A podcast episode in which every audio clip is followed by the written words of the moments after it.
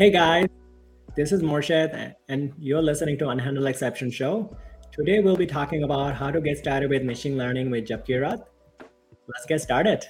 Mind giving us some insight in your background and your journey in the world of machine learning? Okay, so my name is Japkeerat Singh. I've been in this industry for machine learning industry for the last three and a half years. Mm-hmm. And I started straight out of college, I started working as a machine learning engineer.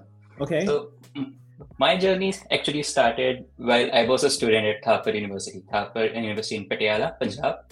And there, during my second year of engineering, I was actually exploring what I want to do. I was doing projects across various domains. My first project was, in fact, desktop app development. I used JavaFX and all. I was doing those kind of projects, and I transferred over to started learning Python and did this cryptography project.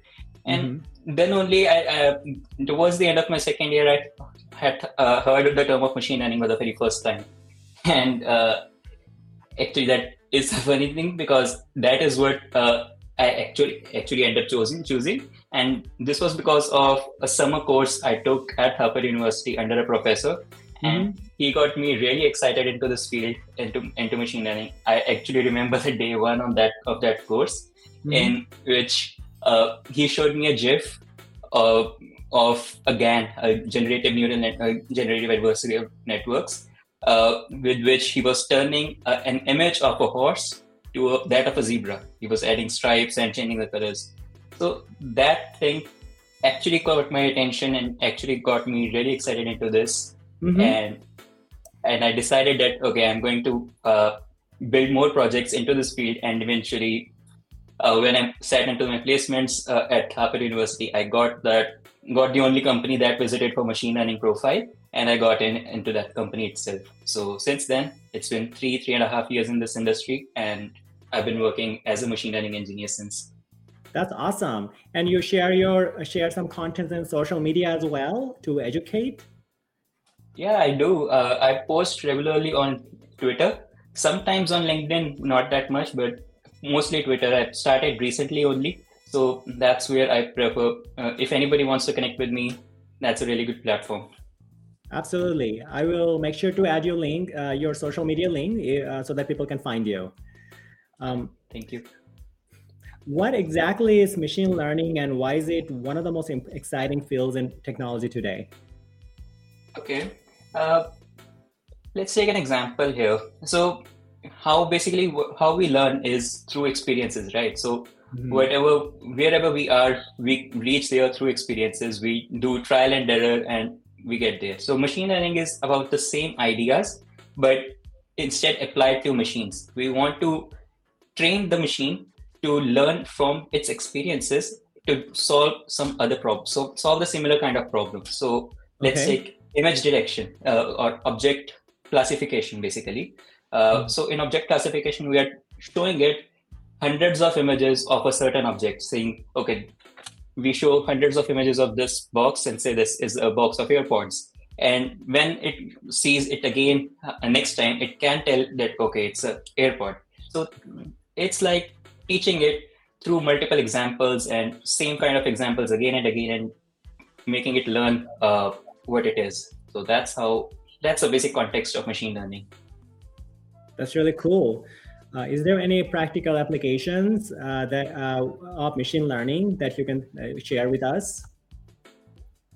Besides AirPod. Yeah. So one, I'm actually very, it's ChatGPT is already there. So I'm assuming everybody is using it. So it's actually a generative version of it where it is trained on huge corpus or basically huge amount of text data. And now when you ask it some question, it knows from its previous experience that this is what the answer should be. And it is writing it for you on the chat itself. And right now, if you look into how it is being applied in the industry, one of the coolest example that I've seen is traffic management. So there is a city, I think it's being done in Amsterdam, where they are incorporating AI or machine learning into how they can manage the traffic flow. Like if there is a certain direction has more traffic, then they can reduce the red light time and accordingly keep on adjusting it. So that's the one of the coolest example that I've come across. And second, I think would be second example I came across is a startup that was developing this solution for solving problems. So chemistry problems, you could say. So you would show it a chemical equation problem, and you can click a photo of it if you don't understand, and it will explain it to you, the whole solution. Now, ChatGPT can also do that, but this one was fine-tuned for that particular problem itself for school-level problems. So it was actually really cool to see that kind of problem happening, and it was actually faster than ChatGPT in getting you the answer as well. So that is actually one really good example as well. Those are great examples. Thanks for sharing. For someone who is getting started, can you explain some core concepts and technologies for machine learning in a way that's easy for someone who, like, for a beginner to understand? Okay. So the core premise or the core problem that machine learning has is you need to develop a solution that works consistently and reliably. Now, there are algorithms you implement, but the challenge that you face is sometimes you will exceed train the model or develop an algorithm that is actually too good, and it will perform really well on whatever historical data that you provided it to. It is going to do very well on that. Okay. Or sometimes it is going to be too terrible. It will not be able to correlate any historical information that you provided, any historical experience that you are giving it. So it's the main agenda here with machine learning is to find that sweet spot where it is working consistently and reliably and giving you the same kind of results, same accuracy throughout the time. So that's one of the key challenges that we're trying to solve with machine learning. And this whole concept is actually a term. There is if it is performing really well on its previous experiences, and it's, let's say you showed this pieces of AirPods, right? Box of AirPods, and you showed it 100 times. Now it's white in color, but next time you are showing it, somebody has a cover on it, a red color cover, and it may not be able to identify. So it is not able to relate it to experiences. So it's called overfitting. It's performing really well when it sees the same example again and again, but when it is and the other way around is you have already shown this 100 times, but when you show it again, it is still not able to know what it is. So that's where the underfitting problem comes in. So we want to find the right value at which we can solve for both. Actually, we can do consistently. It can perform consistently every time. That's very nice. And is that something you do in your day-to-day job, finding optimal solution to a problem to get to a solution faster? Yeah, that's actually a day-to-day job in the field of machine learning as well.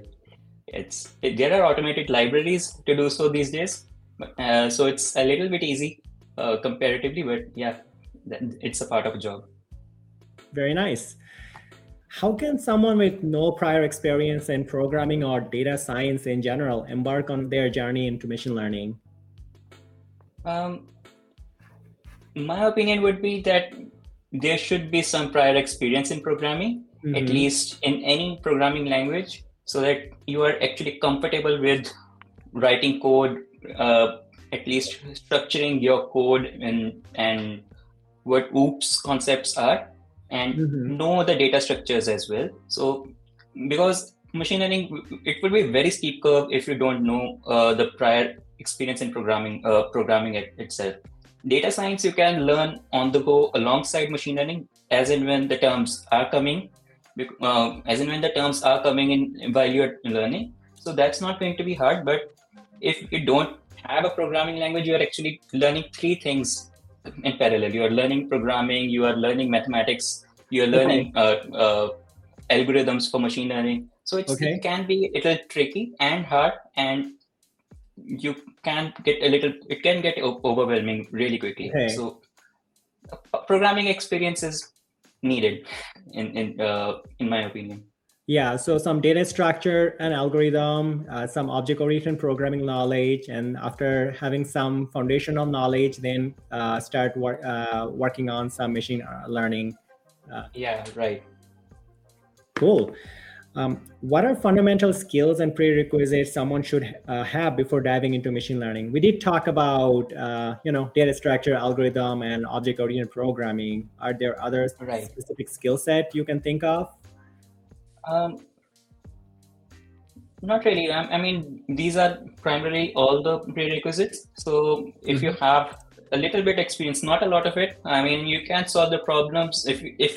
If I give you a programming question, just a programming question, you are able to solve it, you can get started with machine learning. You should not be worrying for other things. Very nice. What are some of the essential steps to take when planning a machine learning project from start to finish? Okay. So there are two ways to think of it. So let's say if you're starting from a core project idea. So you have a project idea and that is what you want to implement. You can, the very first step would be to identify the kind of data that will solve this problem. The data that, so how you can start with it is, for example, you can go on Kaggle. Kaggle is a really good source for data sets, model data sets and learning resources, computations in machine learning, which you can explore. So Kaggle has a very, quite a big library of data sets that you can verify and check from.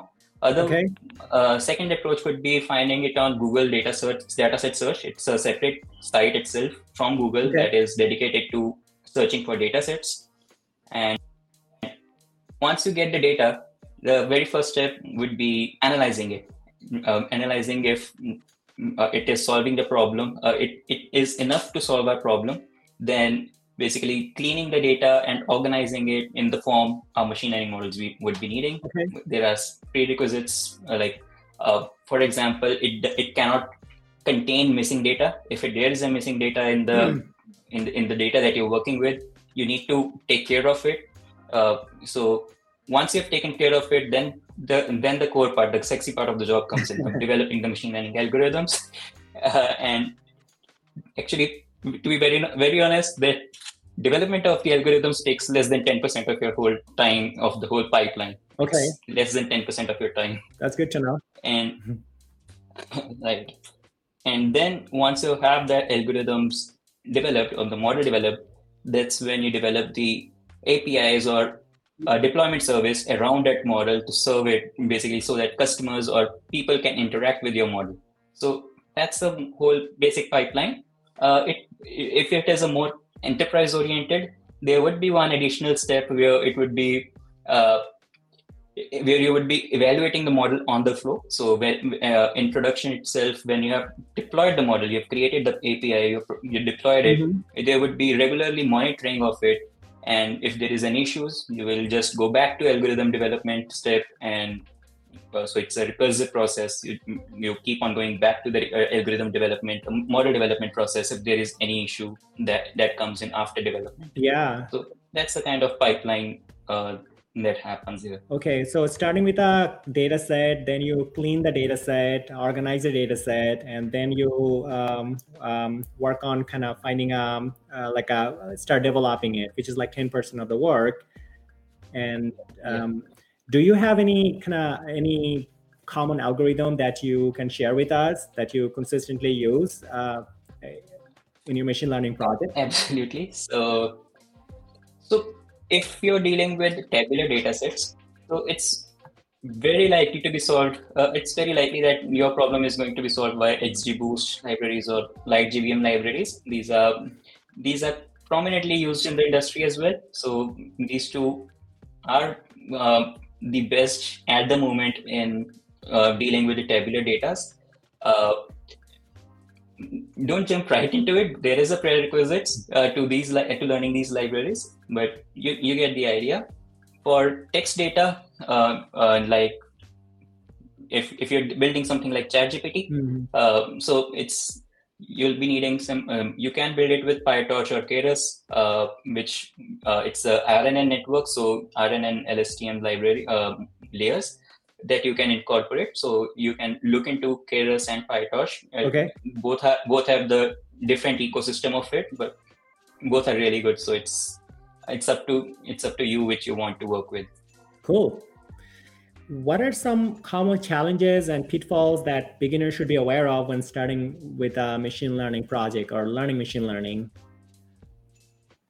I think the biggest challenge that beginners face, which I've seen from interviews as well that I've taken during my previous jobs, is they focus too much on building complicated solutions. Oh. It is a challenge because machine learning is something that you have so many new fancy algorithms in it. So you are always going to try out newer and newer algorithms to solve the problem, to just get that 0.1% improvement in accuracy. That's what Kaggle is all about. Competitions is all about working with fancier algorithms to just get 0.1% improvement. And what this becomes is what I've seen in interviews is you're not able to explain the algorithm properly, because many of times there will be algorithms that we also don't know in interviews. Yeah. Nobody uses these fancy algorithms in production. It's very less used, so it's very unlikely that a person in a job would be knowing those algorithms as well. So you just keep on probing the person to understand what the algorithm is doing, and they won't be able to properly explain it. So this tells me that the person is just using Python library without core understanding of the concept. Because these days, let's say we are building a decision tree model. Okay. It's one of the simpler models. It is predefined in Scikit-learn library, and you can it's just a one-line code to just get the decision tree model from that Scikit-learn library and to fine-tune it, basically finding the right balance between overfitting and underfitting that we talked about. Finding that right balance, there is another just a few lines of code that you need to write. But if you cannot explain the decision tree algorithm when you're being asked, then it tells me that you just know that, okay, there is this Python code that I need to write, and it will. That doesn't tell me that if you really know the concept that we are talking about. So yeah, that is a pitfall that beginners do fall in, that run for fancier algorithms. So that's what I always suggest.